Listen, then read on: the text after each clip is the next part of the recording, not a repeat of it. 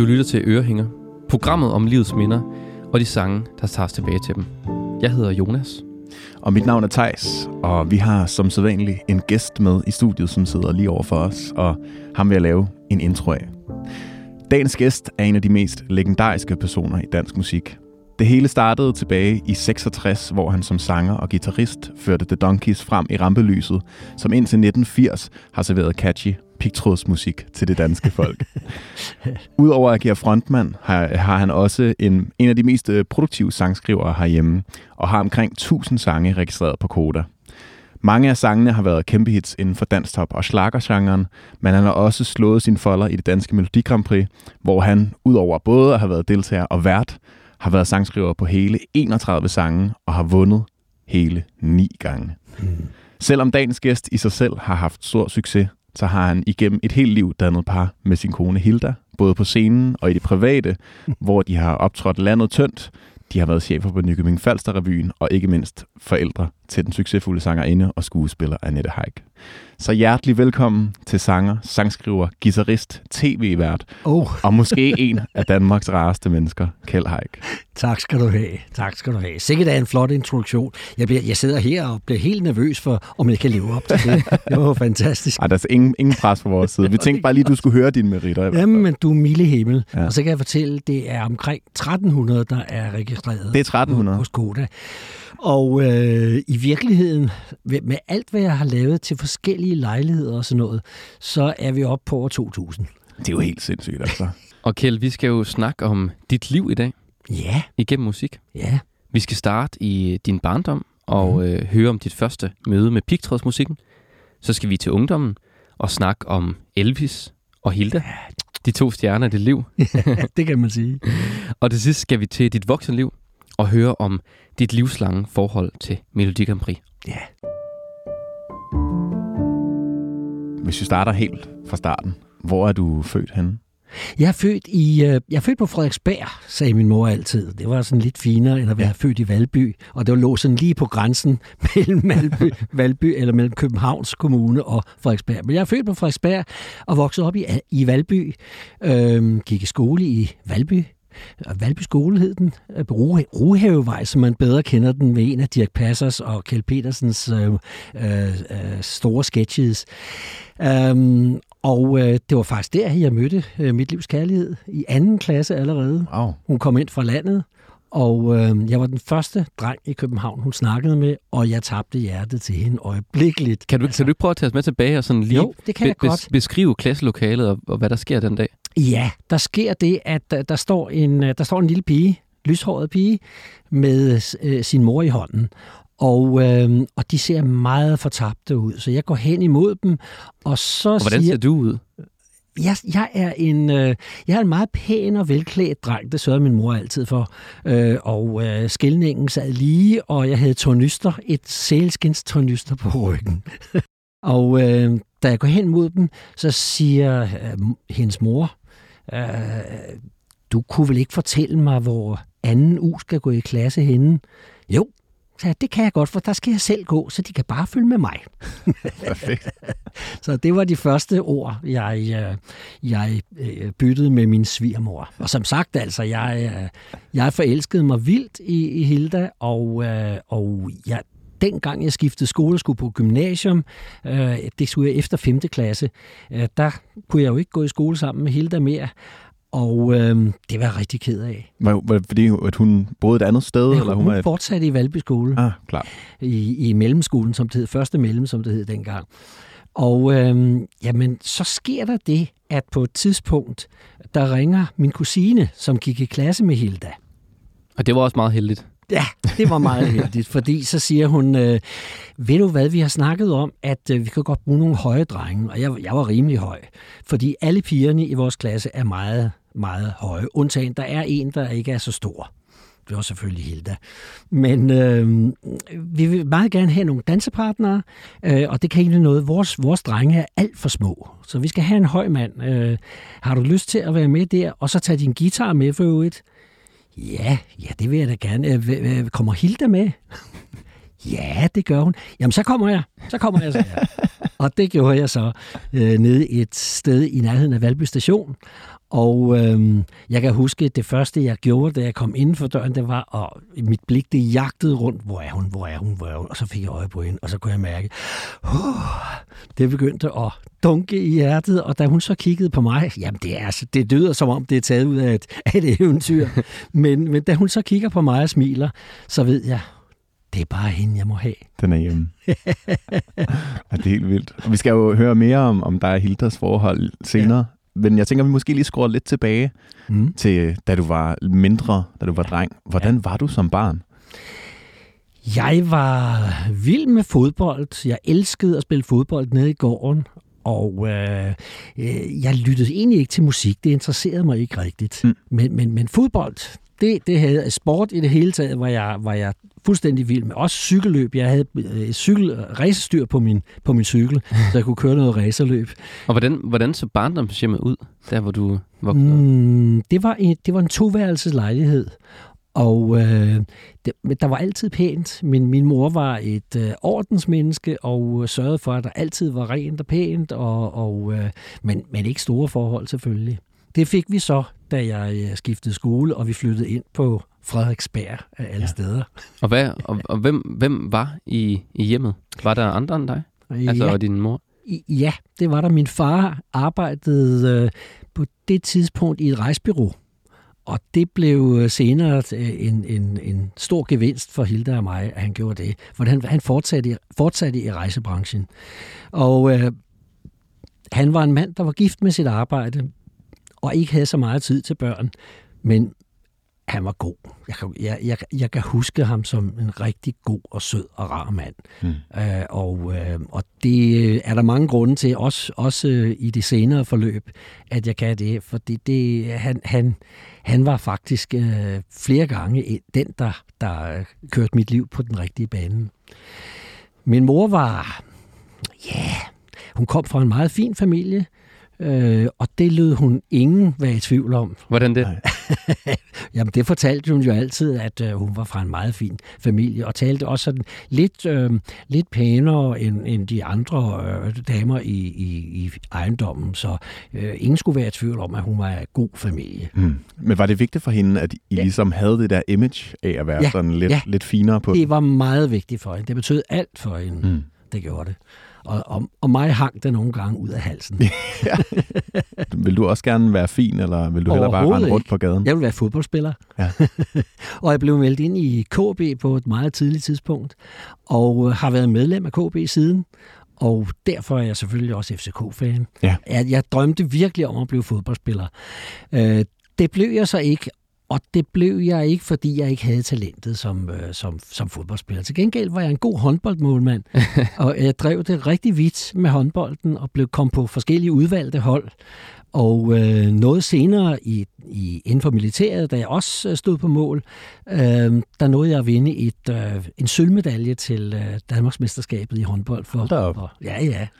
Så, øh, så... Det, det, det fik vi ikke lige på introen. Ja, Vi skulle næsten have haft det på introen, ikke? Sølvmedalje vinder i DM. Uha, uha, ja. Hvordan øh, var det så, da du skulle starte i skolen? Altså, hvordan øh, havde du det med at gå i skole? Jeg havde det fint med at gå i skole. Mm. Jeg synes, det var, det var sjovt, og det var spændende. Og meningen var så også, at jeg skulle fortsætte øh, i gymnasiet. Og det passede fint med, at mine forældre flyttede ind til en større lejlighed, et halvt værelse inde på Karl Bernhardsvej. En, øh, en øh, øh, vej, der løber øh, parallelt med Frederiksberg Allé. Mm. Og, øh, og det passede min mor fint, at det var Frederiksberg. Så når jeg sagde, øh, kom til at sige en gang imellem, uforvarende, vi bor på Vesterbro, så blev jeg rigtig taget i skolebær. Vi bor ikke på Vesterbro, vi bor på Frederiksberg, er du ved det. Så så det har jeg hygget mig med at fortælle. Når vi har spillet på øh, plejehjem her på, på Frederiksberg, så har jeg hygget mig med at fortælle dem den historie. De er ved at dø. De kender jo noget tilsvarende. Og, altså, hvordan var skolen, dengang du gik i skole? For det er jo immer væk øh, nogle år siden, ikke? Altså, det var der, hvor lussingerne sad løst. Ja. Øh, sådan, sådan var det bare. Det var det også i, øh, op i gymnasiet, altså i, i mellemskolen og gymnasiet, at øh, der var forskellige strafmetoder, og det var saft sus med ikke rare nogen af dem. Hvordan, hvordan, hvordan altså, foregik det? Jamen, det foregik sådan, at øh, hvis, hvis man for eksempel øh, ikke havde gjort sit hjemmearbejde. Øh, så blev man kaldt op, og så sagde man, hvad, er din årsag til ikke at have gjort det? Ja, det er... Øh, nå, er udmærket. Hvad vil du have? En eftersidning, eller vil du have en på kassen? Øh, og der sagde man altid en på kassen. Mm. Og, og det, det tog man så, så var det overstået, ikke? så kunne man se videre frem. Øh, men jeg kan huske, at vi havde en, vi havde en sanglærer, hvor man aldrig vidste, hvilken side den kom fra lussingen. Så man kunne ikke nå at, at, at gøre noget, fordi så fintede han, han stod lige hårdt med, med, med begge hænder, ikke?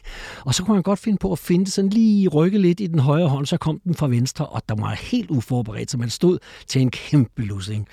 Og jeg kan da huske mange gange, at jeg kom hjem fra skole med stadigvæk med fingrene siddende på gænden. Der blev ikke lagt fingre imellem. Nej. Det må da også være helt vildt, altså, når man hører det med, ja. med sådan nutidens ører, ikke? Ja, ja, fuldstændig. Det var jo også vildt.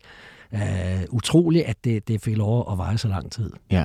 Det skal jeg love for. Hvilken, øh, hvilken type var du i din klasse? Ja, yeah, hvad var jeg for en type? Jeg var sådan den, den nok den lidt generede, tilbageholdende dreng, øh, indtil jeg begyndte med musikken. Fordi så fik jeg lige pludselig en ny øh, plads i klassen. Så blev jeg interessant øh, for alle de andre. At, ja, åh, jeg spillede guitar, og jeg kunne synge nogle af de der rock-sange øh, og, og pop-sange. Men, men, men før det var, det, var du ikke sådan så interessant for de andre? Nej, eller nej, nej det var mest i kraft af, altså det var mest øh, som, som håndboldmålmand der på, på Sneklot, hvor jeg gik, som var en, en decideret håndboldskole. Øh, det, det gav selvfølgelig noget øh, autoritet, at man, øh, at man var på udvalgte hold, ikke? Men med musikken, der gik det helt der gik det helt løs. Mm. Så jeg havde, jeg havde det faktisk rigtig godt, øh, et godt forhold til mine øh, skolekammerater, og jeg ser dem stadigvæk. Mine, mine gamle klasse, øh, fra, klassekammerater fra gymnasiet ser jeg stadigvæk et par gange om året. Så det, det var en god tid. Og Kjell, jeg synes, vi skal høre om dengang, du møder musikken mm. første gang. Ja. Ja, det gør jeg i Shio 413 faktisk, øh, som jeg ellers ikke lyttede til. Min far og mor, altså dengang var det sådan, at øh, når der var Shio 413, eller Ønskekoncerten, tror jeg faktisk det hed på det tidspunkt, øh, øh, ved middagstid om søndagen, så skulle der være fuldstændig stille hjem. Der må ikke siges noget, man skulle bare spise, og så lytte efter musikken. Og, og kan, du, kan du ikke lige forklare, hvad Shiv 413 ja, er til dem, der det var, ikke et, det, var et ønskeprogram, hvor lytterne kunne sende ønsker ind. Og, øh, og det, det, var, det, det var meget... Det var, det var meget blandet musik. Der var, der var alt muligt, lige fra, fra klassisk musik over popmusik, og så for en gang skyld en rocksang. Og den rocksang hørte jeg første gang i det her ønskeprogram, hvor vi sad andægtigt om søndagsfrokosten øh, og, og lyttede til øh, ønskekoncerten. Ja, det var selvfølgelig den første af dem alle sammen. Går her, kan jeg høre. Var det ikke svært at sidde og spise og være stille til det her musik? Jo, det var svært. Det var svært. Fordi man, man, det, det kunne man simpelthen ikke sidde stille til. Jeg, jeg trommede, at det fik jeg så lov til, fordi min far og mor synes alligevel, det, det gad de ikke høre. Så jeg sad og trommede i bordet, når, når Rock Around the Clock kørte. Og det gjorde den heldigvis tit, fordi der var mange unge mennesker, som når de sendte ønsker ind, så ønskede de den der. Og jeg tror ikke, at Danmarks Radio var særlig øh, interesseret i, at den blev spillet, men altså, når der er så mange ønsker på den, så øh, var man jo nødt til det. Ja. Og for eksempel øh, Elvis Presley kunne man slet ikke høre i Danmarks Radio på det tidspunkt. Øh, han var forbudt, fordi han var alt for fræk. Så noget kan vi ikke have i Danmarks Radio. Ja, det var lidt, Danmarks Radio var, altså det var sådan den pæne... Meget konservativ. Ja. Mm. Og så noget nyt som, som rock og rull der, hvor herre bevares. Nå, jamen altså, hvis de vil høre det, så lad dem lige få sådan en lille snærs af det. Ja. Men, men, øh, men Elvis, ikke Elvis, han kunne man slet ikke høre. Man kunne høre ham på svensk radio, man kunne høre ham på Radio Luxembourg. Derfor kunne man heller ikke købe hans plader. Så øh, vi var nogle stykker, der tog til Malmø med, med vikingbådene, og øh, så købte vi Elvis-plader. Og de havde dem i Malmø. I, I Sverige var Elvis det store nummer. Det er vildt. Så vi kom hjem med en hel masse Elvis-plader. Så det er sådan lidt hallo, hallo-lovligt at, at høre Pictures musik dengang på en måde. Ja, det var det faktisk. Det var ikke velset. Nej. Jeg kan du ikke lige prøve at sætte lidt ind i, på det her tidspunkt, hvad det var for en... Altså, hvordan det var at høre pigtrådsmusik, fordi at når man aldrig havde hørt noget lignende det her musik. Det var et chok, men et herligt chok. Ja, for, øh, for dig, ikke? Men hvad, var, hvad med din, for dine forældre? Ja, mine forældre synes, det var redselsfuldt. Altså, hvor kan de finde, men de kunne jo godt se på mig, at jeg var fanget af det. Og det var i virkeligheden Rock Around the Clock, der tændte min musikglæde. Ja. Ja. Det, Hvad, hvad skete der efter, at du ligesom havde opdaget den her sang? Ja, men så begyndte jeg jo at, at, at ville, ville spille. Og ville gerne have en guitar. Og da så Tommy Steele øh, et par år senere dukker op, så bliver det den helt store drøm. Jeg var jo selvfølgelig inde og se hans film, um, uh, The Tommy Steele Story, og hvor, hvor han for første gang stiller op og spiller på en guitar. Nej, sagde, nej, Øj, det vil jeg gerne, det der. Hold nu op. Og så var min mormor sød og rar og gavmild, og købte en guitar til mig på et tidspunkt, hvor jeg var syg, lå med influenza. Ja. Og så glemte jeg alt om influenza, og jeg kastede mig over gitaren og begyndte at spille alt, hvad jeg kunne. Og så havde jeg heldigvis nogle øh, øh, kammerater i klassen, som spillede guitar. Der var to, der spillede guitar. Den ene spillede med det, vi kalder frelsergreb, øh, altså med løse strenge, og den anden spillede med jazzgreb. Ja, hvor det ene er sådan jazz, og det andet er mere sådan lejrbulsgitar. Ja. Ja. og så kan man sige, altså øh, den store forskel på det er, at akkorden er selvfølgelig den samme, om du tager den med løse strenge, eller du tager den med, den klinger med, bedre med løse strenge, men til gengæld rytmikken, når du spiller, øh, når du spiller med, med, med, øh, hvad hedder det nu? Barré-akkorder? Barré-akkorder, ja. ja. Så, øh, så, så giver det en helt anden rytme. Du kan, du kan, du kan lette på strengen og så lave, lave sådan en rytme, som du ikke kan lave, når der er løse strenge. Og, og, øh, og så er der den kæmpe fordel ved at øh, spille med barré-greb, selvom de var, de var død hårde at lære, fordi man skulle klemme alle strengene ned. Øh, det, den store fordel, det var, at, øh, at du kunne skifte toner, du kunne lige gå en halv tone op, og det gav sådan et, et ekstra, en ekstra øh, styrke til musikken, når det lige kom en halv tone op, ikke? og så en Mm. halv tone til måske. Øh, Ja, du har næsten allerede lært at modellere ja. tidligt, ikke? ja, det må man sige. Det er- Det, må man sige. Det blev jo af stor betydning, kan man sige, i Melodi Grand Prix. Ja. Ja. Der, der modulerer næsten alle sange, fordi det giver et løft Ja, til det er det. sidst. Når du har hørt det der refræng sådan to-tre gange, så skal der noget mere til. Så skal den lige have en tand op, så en halv tone op. Det er Det er jo altid- ABBA, ABBA-klassikeren, ikke? Ja.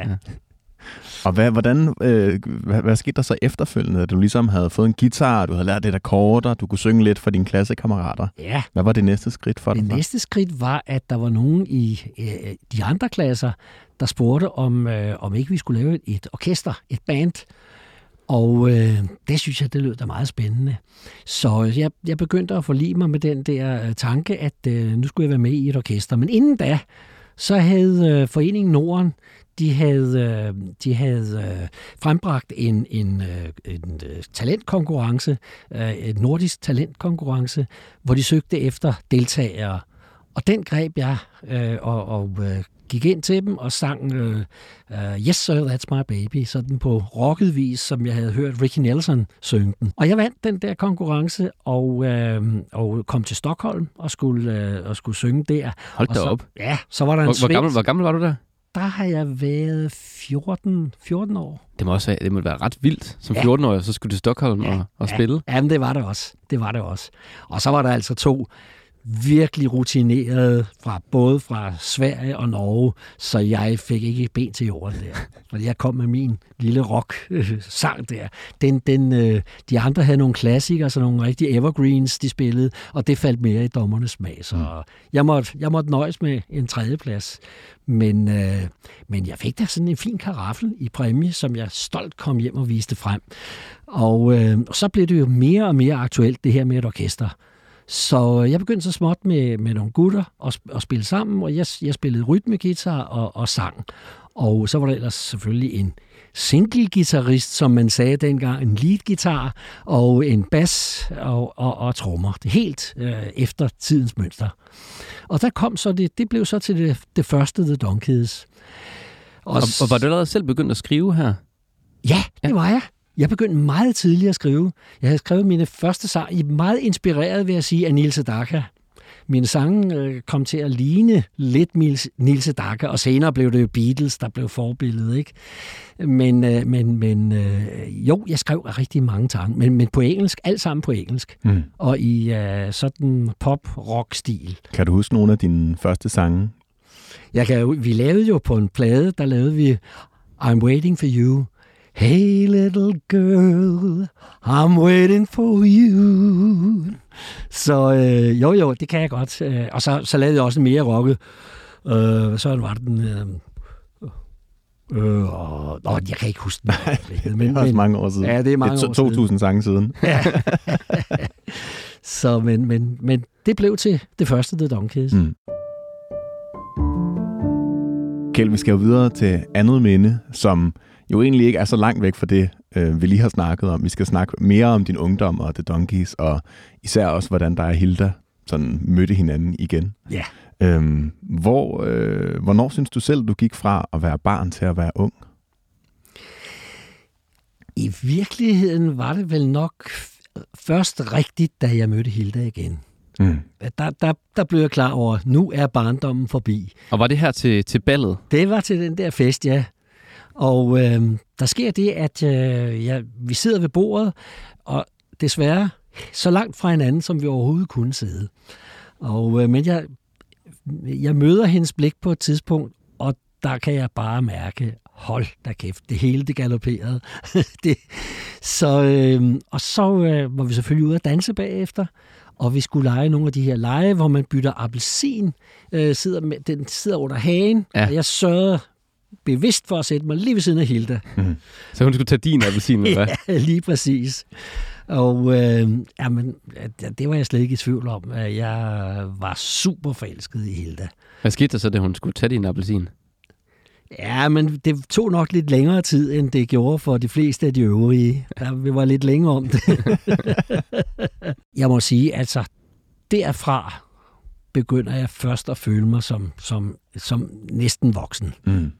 Øh, jeg, var, jeg, jeg var nok mere barnlig, end, end øh, jeg egentlig burde have været af min alder. Og synes, det hele det var bare skæg og ballade og sådan noget. Men lige der, der kan jeg mærke, at livet bliver alvor. Hvordan, hvordan blev det alvor? Altså, hvad, hvad ændrede sig? Jamen, det gjorde det. Lige pludselig, så var det jo så var det ikke mig, det drejede sig om. Så var det, så var det, så var det at være sammen med Hilda. Det var det, det hele drejede sig om. Og, øhm, og, det, og det var svært, for vores forældre var imod det. Hvorfor ja. var det det? Det er fordi min familie følte sig, eller min mor følte sig for fin til uh, Hildas familie, som var et arbejderfamilie. Og, uh, og, og Hildas familie sagde, find nogen af din egen slags, min pige. Det der, det, det er ikke noget for dig. Og sådan fortsatte det faktisk i, i rigtig lang tid, men, men vi ville hinanden, mm. og uh, det var der ingen, der kunne sætte en stop for, stopper for. Så det, det er jo sådan lidt Romeo og Julie på en eller anden måde. ja, det kan man godt sige. var I nødt til, nødt til at holde det hemmeligt så? Eller? Ja, nogle gange, når vi mødtes, var det faktisk hemmeligt. I hvert fald fra Hildas side, fordi øh, der var blevet sagt, at hun skulle passe sin skole, og det der pjat, det var der altså ikke tid til. Så det kunne, det kunne hun godt glemme. Og jeg kan huske, da jeg, da jeg spurgte øh, Hildas far, om øh, jeg måtte tage Hilda med i biografen, så sagde han, du kan komme igen, når du bliver 18. Ja, hvor gammel var du der? der var jeg 15 år. Okay, der er alligevel... ja. ja, det er hårde vilkår. Så, ja, men vi kom i biografen. Hildes mor var, var sød til at øh, liste det uden om, om, om Hildes far. Så, så vi, vi gik i biografen, og vi så en gyser, og det var meget passende, fordi det var faktisk der, vi kyssede hinanden første gang. Så, øhm, hvordan, øh, hvordan føltes det? Kan åh, du huske, kan det, huske var, det kys? Det var simpelthen kæmpestort. Hold da kæft.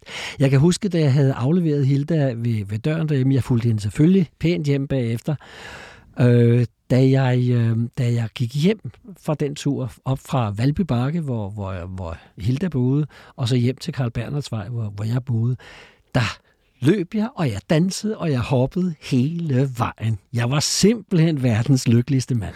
Så det kan jeg, det kan jeg tydeligt huske. Jeg synes også, vi skal snakke lidt om, øh, om sådan de her år, tidlige år med The Donkeys. Mm. Hvad, hvad skete der så, da I ligesom havde fået samlet bandet og havde fået skrevet et par sange? Ja, der skete det, at vi optrådte sådan rundt omkring på nogle små steder. Og øh, det, det blev sådan mere og mere efterhånden, fordi øh, budet øh, efter, efter orkester på det tidspunkt, det var stort. Alle, alle skulle have levende musik. Og øh, så på et tidspunkt, så, så siger Hilda til mig, jeg er altså ked af, at du, du spiller så meget, så vi, så vi aldrig kan være sammen. Og det skulle hun jo bare sige en gang. Så, så sagde jeg til de andre, ved I hvad, jeg stopper simpelthen. Så øh, det gjorde jeg. Jeg stoppede med øjeblikkelig varsel, og øh, så gik der nogen tid. Der gik vel et par måneder. Ej, der gik nok mere, tre, tre, fire måneder. Så kommer Hilda en dag og siger til mig, ved du hvad, vil du ikke godt begynde at spille med et orkester igen? Fordi du har ændret dig fuldstændig. Du er ikke den glade unge mand, som, som jeg mødte dengang. Du er, du, du er blevet trist, øh, og øh, jeg, kan, jeg kan se, at øh, du mangler noget. Mm. Så vil du ikke godt begynde igen. Og det skulle hun ikke sige to gange. så samlede vi det øh, Donkeys, som senere blev blev Danmarksmester i, i, i Hithouse og KB-hallen. Så, øh, så det, var, det, det var en stor glæde for mig. Og var det de samme, du havde Nej, gået for? Det var nogle det var nye? ikke. En, en, bassisten var den samme som fra det første orkester, ja. men ny guitarist og ny trommeslager.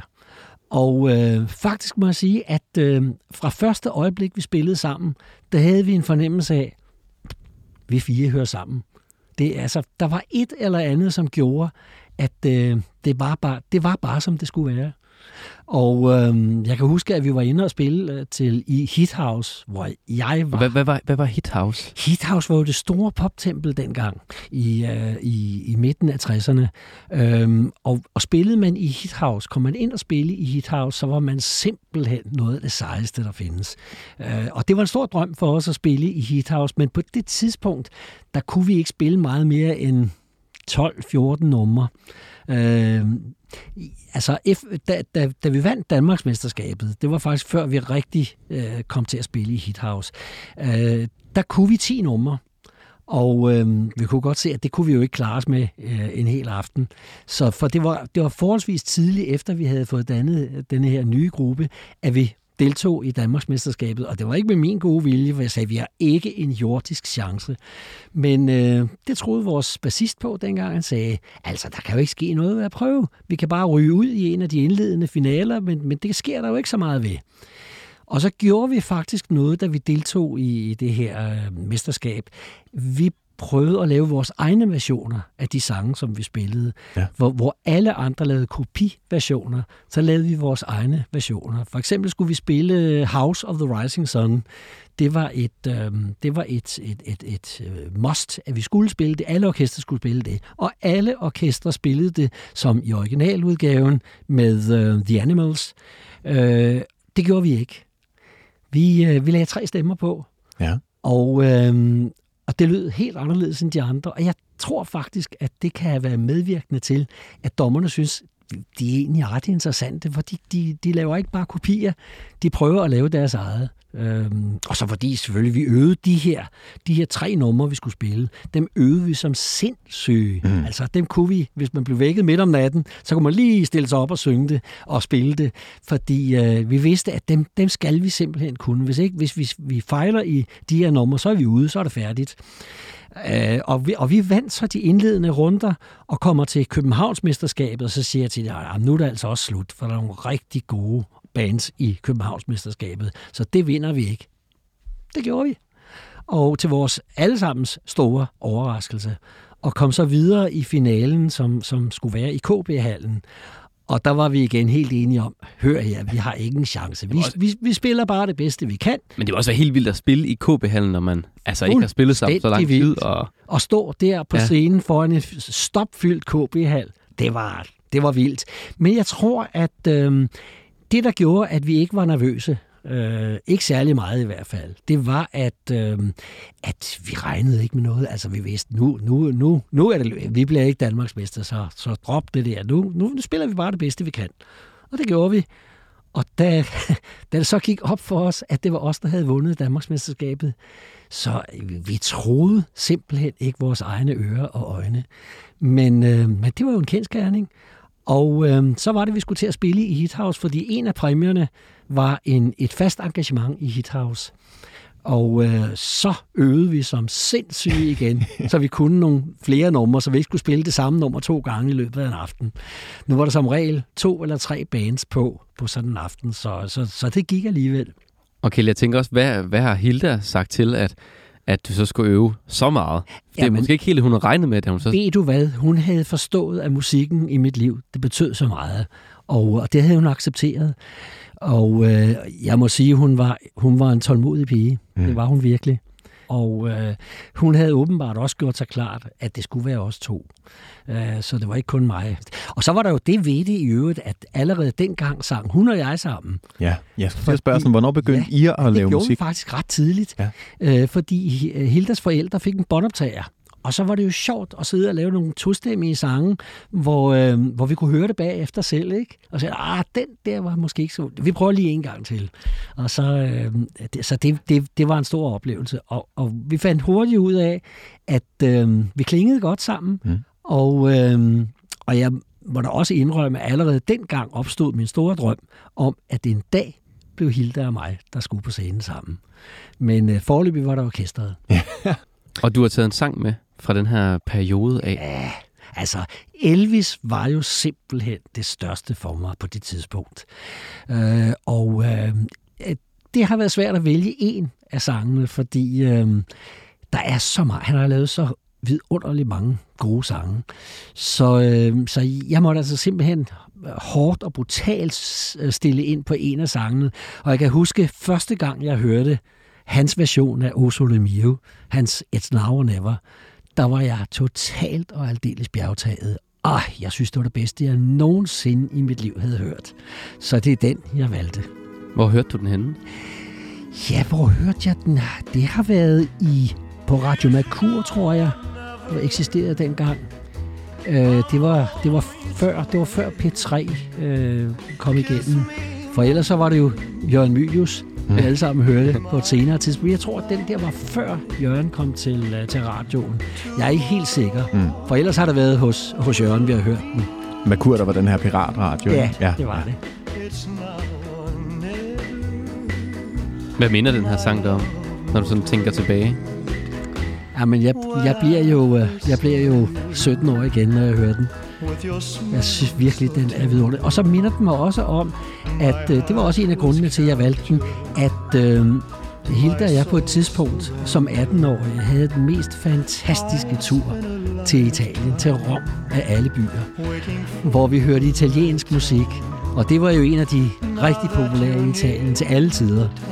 Så øh, jeg synes, det var en, en, en, en rigtig god blanding af, af Elvis og italiensk musik. Mm.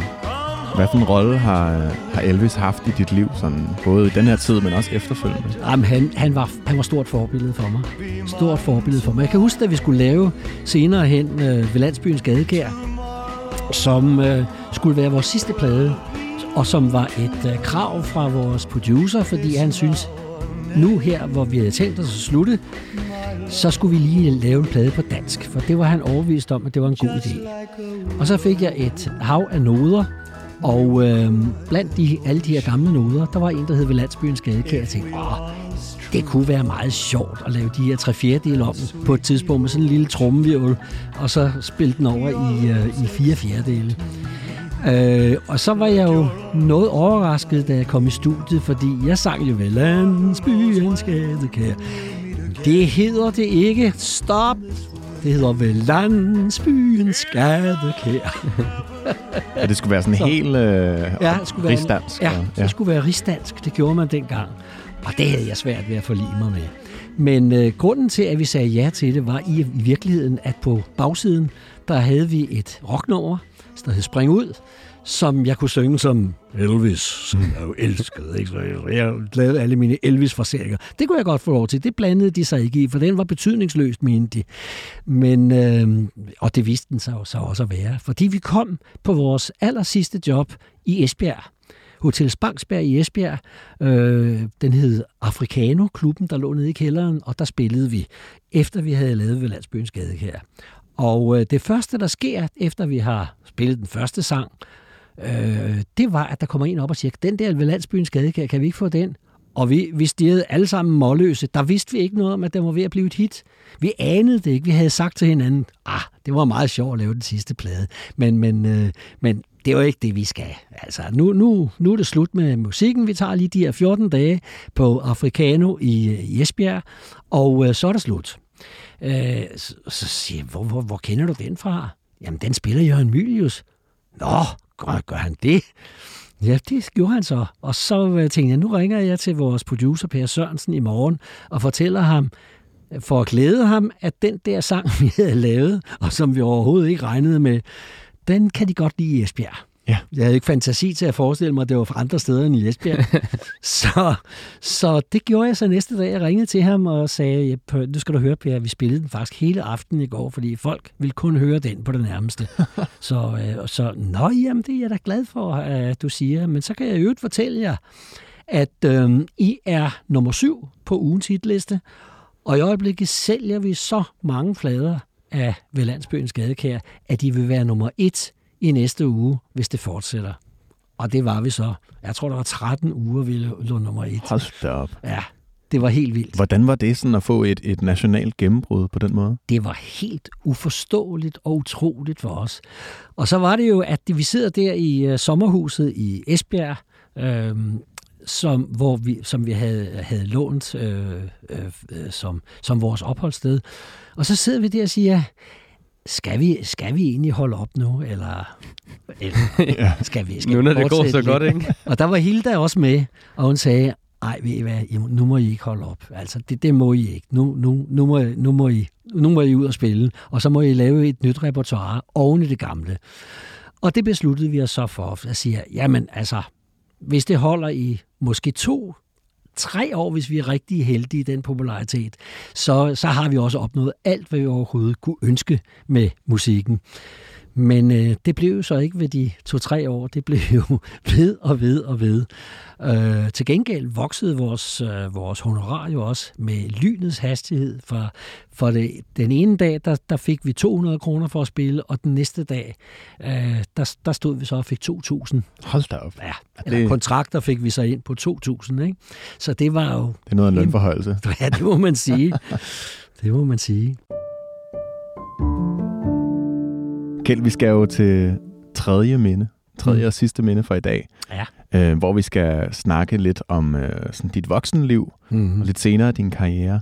Ja. Og øh, altså, du fortalte jo, at du i hvert fald, da du mødte Hilda til den her, det her bal, at, øh, at det var sådan der, du følte dig voksen. Men, ja. men var der sådan noget yderligere, øh, et andet tidspunkt, hvor du følte dig sådan, nu er jeg helt voksen? Ja, det var der selvfølgelig, altså når man, jeg kan ikke lige sætte et tidspunkt på, men selvfølgelig når man kommer ud øh, i, i livets alvor, øh, som det jo var for os lige pludselig med at, at skulle ud og spille, så, så, så, så bliver man voksen. Men drengen var stadigvæk inde i mig, altså det barnet blev ved at være, det var den i os alle fire, mm. og os, vi var nogle gange umådeligt barnlige. Hvordan, men, hvordan var jeg barnlig? jamen, vores, vores humor og sådan noget. Øh, og så elskede vi også alle sammen at, at, at spille lidt fodbold i pauserne. Så hvis vi, hvis vi kunne komme til det ude bagved på en græsplæne og sådan noget. Altså, vi var lidt, vi var lidt drengede. Lidt drengerøve. Hvor gamle har I været på det her tidspunkt, tror du? Ja, der har vi været, jeg gang, der har jeg været 20, 20-21 år. Mm. Øh, så, så også relativt unge. Ja, det var sige. vi. Det var vi. Ja. Men Kjeld, du, du sagde også tidligere, at øh, om din far, at det var ham, der sådan fik dig på rette køl igen. Ja. Hvor, hvor, det hvordan det? Altså, øh, han reddede Hilda og mig på et tidspunkt, og øh, det, det er ham stadigvæk evigt taknemmelig over. Øhm, han havde mulighed for at give os en rejse. Der var tomme pladser i flyet, både ud og hjem. Et, et døgn i Rom.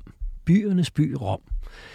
Jeg havde været der en gang før, jeg huskede det som noget helt fantastisk. Hilda havde aldrig været ude for... Jo, hun havde været i Sverige. Det var alt, hvad hun havde været uden for Danmarks grænser. Og øh, jeg kom så og sagde til hende, Hilda, nu skal du høre, vi kan komme på den her tur. Der var vi 18 år, og vi var ringforlovet. Øhm, og så siger jeg, Hilda, det, det, det tror jeg ikke, min far giver os lov til. Ej, det kan, det, det kan du ikke mene. Og det er ganske rigtigt, jeg sagde, det er ikke, ikke på vilkår. Det kan I godt glemme alt om. Øh, det vil jeg ikke have.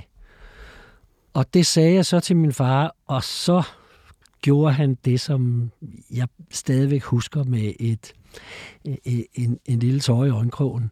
Han sagde, nu tager jeg ud og snakker med Axel. Og det gjorde han så. Og han forklarede stolpe op og stolpe ned om, hvor sikkert det er at flyve. Fordi jeg kan godt forstå, at du er nervøs for, at, at der skal ske noget med Hilda, at, at flyet skal styrte ned, men jeg lover dig, det gør det ikke, Axel. Flyvning er verdens sikreste transport. Øhm, og øhm, så blev han til sidst stille og roligt klar over, at det var slet ikke det, det hele gik ud på. Det var det, at vi skulle sove på samme værelse. Mm. Ah. Og, øh, og så siger han, jamen hør nu Axel, vi kan, jo ikke, vi, vi kan jo ikke holde øje med dem alle 24 timer i døgnet. Det kan de jo, altså hvis det er det, det går ud på, så det kan de jo gøre hvor som helst, når som helst. Øh, jamen altså, Hilda måtte jo ikke blive gravid og sådan noget. Nej, det, det tror jeg godt, de er klar over. Det tror jeg, de har taget deres forholdsregler. Så det, det skal du ikke spekulere på. Jamen altså, de skal, de skal sove på samme hotelværelse der og sådan noget. Det, hør nu her, Axel.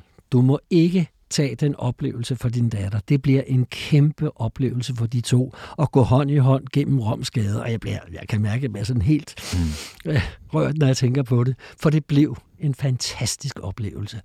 Og øh, hvis det var det, han havde frygtet, at vi gik øh, i seng sammen, øh, så kunne han godt have sparet sig alle sine bekymringer, fordi vi var så trætte efter at have gået rom tyndt, så vi lå bare og kiggede op øh, i loftet med en anden i hånden og syntes, vi havde haft den mest vidunderlige dag. Og næste dag tog vi så en taxa ud til, øh, til Peterskirken, som vi også nåede at se. Så øh, vi kom hjem med en kæmpe stor oplevelse. Især Hilda, det var hendes, hendes første gang, og hun, hun glemmer den. Det gør jeg selvfølgelig. Jeg glemmer den heller aldrig. Men det var, det var mest for, at vi var sammen. Men, men at have oplevet Rom allerede på det tidspunkt, ej, det var stort. Og det er jeg taknemmelig for, til min, over for min far for, at han, han, han, han gad at gøre det. Mm. På eget initiativ. En stor gestus. Ja, det var det. Ja. Det var det. Det elskede jeg ham for. Vi skal også snakke lidt om, øh, om øh, tiden efter uh, The Donkeys. Um, men inden det, så, uh, så har du taget en sang med yeah. af en herre, som vi har snakket om. Yeah. Du har i hvert fald nævnt ham. Ja.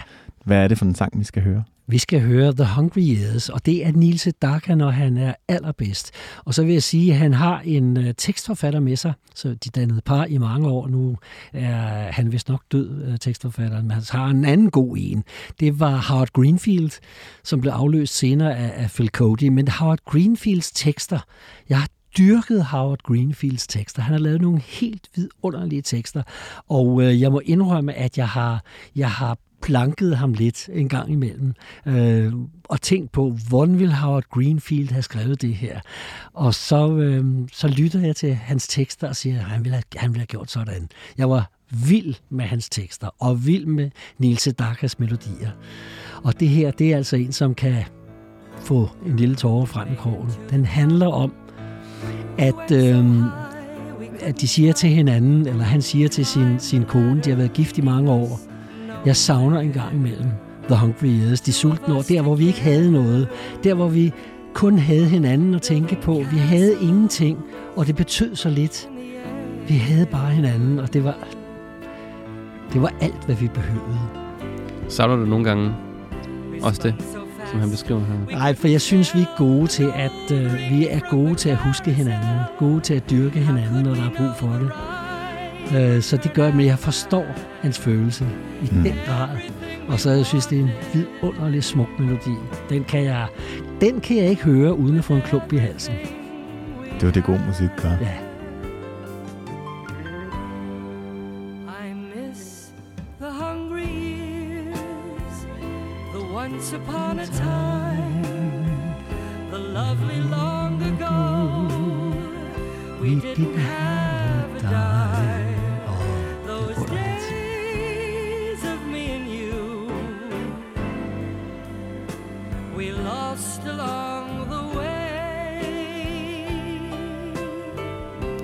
Nogle gange på? Ja, det kan du tro, jeg gør. Det gør jeg tit. Når jeg, når jeg gerne vil i det mood. Hmm. Bruger du meget sådan musik til at komme i forskellige moods og ja. følelser og besøg? Sådan ja. forskellige? Ja, det gør jeg bestemt. Det gør jeg bestemt, fordi, og, og, og hvis jeg selv står for at skulle skrive noget, så prøver jeg at komme hen i det, i det rigtige humør, det rigtige uh, mood, uh, til at skrive lige præcis sådan en sang. Ikke at jeg så begynder at stjæle fra den, fordi det, det, det, det skal man ikke gøre. Mm. Men, men, men, men det sætter nogle ting i gang. Ja. ja hvad så der den her i gang for dig lige nu? Jamen, jeg kommer jo til at tænke på vores unge dage, hvor, hvor som han synger, det var nok, vi havde hinanden. Vi behøvede ikke mere. Mm. Vi havde ingenting. Vi behøvede det heller ikke, for vi havde hinanden. Og så, så går han jo lidt videre og siger, at, at vi, vi, vi glemmer det lidt en gang imellem. Skal vi ikke lige vende tilbage til de The Hungry Years? Mm.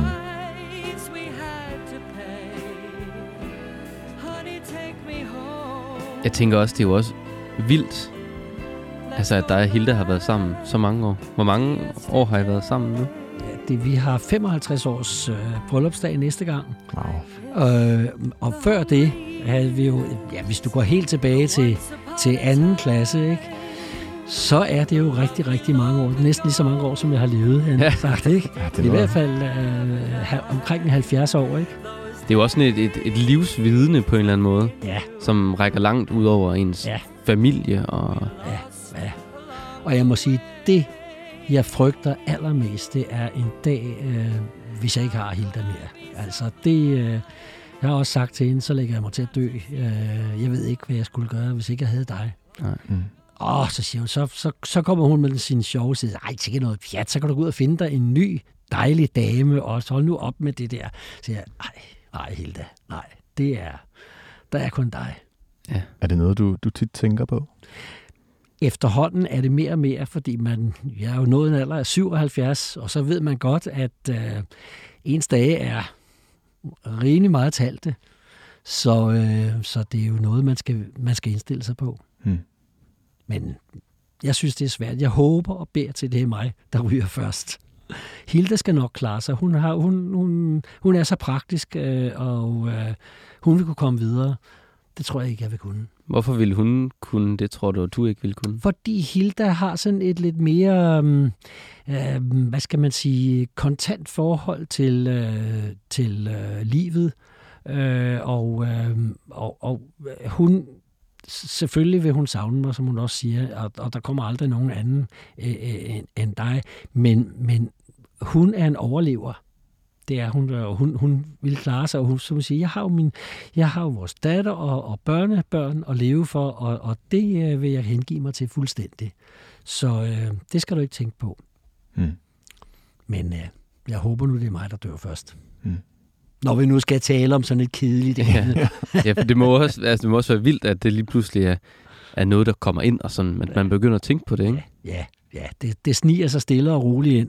Det gør det. Og øh, for hvert år, der, der går, så bliver det selvfølgelig mere og mere aktuelt. Jeg tænker, for ikke at, at slutte på den note, at vi, øh, vi også lige skal snakke lidt om din tid i, i Melodi Grand Prix-regi. Mm. Fordi det er jo også, det kunne man nærmest lave et helt program om, så meget som du har været med. Det er lidt mere festligt. Ja. ja, det er det bestemt. Jamen, der skete jo det, at øh, da jeg hørte Greta og Jørgen Ingemann for første gang, eller, nej, det var ikke første gang, jeg hørte den, men, men den øh, sang, de sang i 1963, Dansevise, var jeg fuldstændig bjergtaget. Hmm. Og det var jeg, fordi for det første synes jeg, at Greta og Jørgen Ingemann var, var utrolig dygtig. Grete havde en vidunderlig stemme, som jeg sagtens kan sidde og lytte til stadigvæk og blive lidt sentimental. Og Jørgen med sit guitarspil, det var fuldstændig forrygende. Og jeg var så heldig senere at lære dem godt at kende. Men, men, men det satte i hvert fald en drøm i gang i mig om, at hvis der øh, blev mulighed for at komme med i et Melodi Grand Prix, så ville jeg, så ville jeg gøre det. Og så kom det, øh, der, der, der skete jo så det, at i 66, der stansede Melodi Grand Prix'et, Fordi øh, øh, den, den nye chef, underholdningschef, han synes ikke om Melodi Grand Prix. Øh, så det skulle, det skulle ud. Øh, og så- det blev så nedlagt indtil 1978, hvor det kom tilbage. Og der sagde jeg til mig selv, du skal være med i det allerførste Melodi Grand Prix. Og det var ikke som sanger, det var som, det var som tekstforfatter sammen med en god komponist, jeg jeg tænkte på det. Øh, og, øh, og jeg skrev, jeg havde skrevet en del sammen med Tommy Sebak, og vi blev så enige om, skal vi prøve at lave et, nummer sammen? Øh, og det, det, det, det, det gjorde vi. Og, og Tommy skrev en forrygende øh, sang, Disco Tango, som, øh, som jeg lavede tekst på ud fra øh, det, som jeg synes på den tid var, var, øh, var, var så spændende, Shubidua. Jeg prøvede sådan at kopiere Shubidua en lille smule i, i, i sproget og brugte ord i dobbelt betydning. Øh, øh, og øh, lavede egentlig en, en, en vrøvletekst, men med nogle sjove, nogle sjove øh, ting, der, øh, der dukkede op i ens øh, hoved, når man hørte det. Øh, og øh, jeg må indrømme, at da vi havde lavet den, så tænkte jeg, ah, den har en chance for at vinde. Det første år havde jeg sendt, jeg tror jeg sendte 22 sange ind til Melodi Grand Prix, og jeg fik en igennem. Øh, det var med Grete, nej, hvem var det nu? Jo, det var Grete Ingemann, øh, der, der sang øh, Eventyr, ja. som jeg havde skrevet. Og den blev så ikke, øh, den blev ikke placeret mere bedre end nummer 5, tror jeg, den blev. Men øh, året efter, øh, der havde jeg så virkelig gang i, i, i, i Tommy, og øh, vi sendte den ind og troede på den. Det vil sige, først var det meningen, det var Gitte Henning, der skulle have sunget den. Nå, og det havde, øh, det havde været anderledes, ikke? Det havde været helt anderledes, og det er jeg rigtig glad for, at det ikke blev. Men, men Gitte havde travlt på det tidspunkt, og øh, så, siger jeg til, øh, så siger jeg til Tommy, du skal da selv synge den, mand. Og så sidder du ved klaveret der og, så, og, og synger. Det er dødscharmerende, ligesom du har siddet og spillet for mig her. Det skal du gøre. Og øh, det gjorde han heldigvis så. Og jeg kan huske, at jeg var ude at spille med mit orkester, stod i en stor øh, hal, sportshal på Fyn, da, øh, og jeg havde egentlig glemt alt om Melodi Grand Prix, i hvert fald for en stund, mens vi stod og spillede. Der ser jeg lige pludselig, at halvbestyren, kommer spændende ned, at der var en, en lang, lang trappe over hjørnet op til et øh, kafeteria. Og han kommer spændende ned ad den her trappe, så han er lige ved at snuble, og så smider han alle væk fra gulvet. Han skubber dem til side med arme og ben, og så springer han op på scenen og siger, åh, stop! Og vi tænker, hvad i alverden sker der her? Og så siger han, mine damer og herrer, jeg skal lige fortælle jer, at Tommy Sebak og Kjell Haik har vundet det danske Melodi Grand Prix. What? Hold nu fest, det var stort. Så, øh, og så sagde jeg, og nu holder I en lang pause, fordi øh, jeg har set Hilda skal op og have et, øh, et, et bevis på, at jeg har vundet, så det, det, det skal I op og se. Det var meget, meget sødt af ham. Så vi sad der og så øh, Hilda og Annette sidde. Øh, øh, Annette var med, fordi øh, hun var, hun var blevet syg, og øh, så sagde Hilda, kan du klare at tage med ind og se Melodi Grand Prix? Hun havde to billetter. Så, øh, og hun sagde, ja, det vil jeg gerne. Rigtig gerne, mor. og så sad de der, og øh, Hilda var oppe på scenen og modtage diplomet, øh, og det var, det var kæmpestort, altså. Hold da kæft. Hmm. Jeg, jeg, jeg, jeg, kan, jeg kan blive helt overvældet, når jeg tænker på det. Kjell, jeg tænker også, når vi sådan har hørt, der er jo mange ting, vi mangler fra dit liv, og når vi sådan har hørt, hørt om dit liv, jeg tænker, dengang du fik den guitar, ja. hvad havde den lille dreng med den guitar sagt til, til ham, Kjeld, der så sidder her i dag? Han ville sagt, du har overrasket mig. Ja. Fordi øh, jeg havde ikke troet, at jeg havde aldrig troet, at det kunne bringe dig så vidt, som det har gjort. Og, øh, og jeg må sige, at jeg er dybt, dybt taknemmelig for det liv, jeg har fået. Og øh, taknemmelig over, at jeg fik den guitar dengang, for den kom til at betyde så ufattelig meget for mig. Så øh, den bragte mig ind i musikkens verden, og, og, og det er en verden, som jeg er så glad for, at jeg har levet i. Den har givet mig så mange oplevelser. Så øh, jeg ville nødig have været foruden den. Selvom øh, jeg sikkert havde været en, øh, en sød og rar gammel øh, skolelærer, fordi jeg skulle have læst til skolelærer, så øh, i tysk og engelsk, så det havde jeg sikkert været, for jeg kunne godt lide at arbejde med, med unge mennesker, og jeg mens jeg var ude på, på, på græs, så havde jeg det rigtig hyggeligt med, med de unge. Men jeg slap selvfølgelig ikke for at skulle spille, fordi de vidste, det var mig med den mm. der gadekæret. så, øh, øh, men, men at det, det bragte mig så langt, det vil jeg aldrig nogensinde have troet. Det, er, det har overgået alle mine drømme og forventninger. Og med det, Kjeld, tusind tak for, at du havde lyst til at være med. Selv tak, det var en fornøjelse. Ja, sikke en rejse. ja. Mit navn det er Jonas Forlager. Og mit navn er Thijs Sago. Og tusind tak for lydet til ugens afsnit. Hvis du vil høre mere ørehænger, så kan du finde vores andre programmer der, hvor du finder dine podcasts eller inde i 24 app.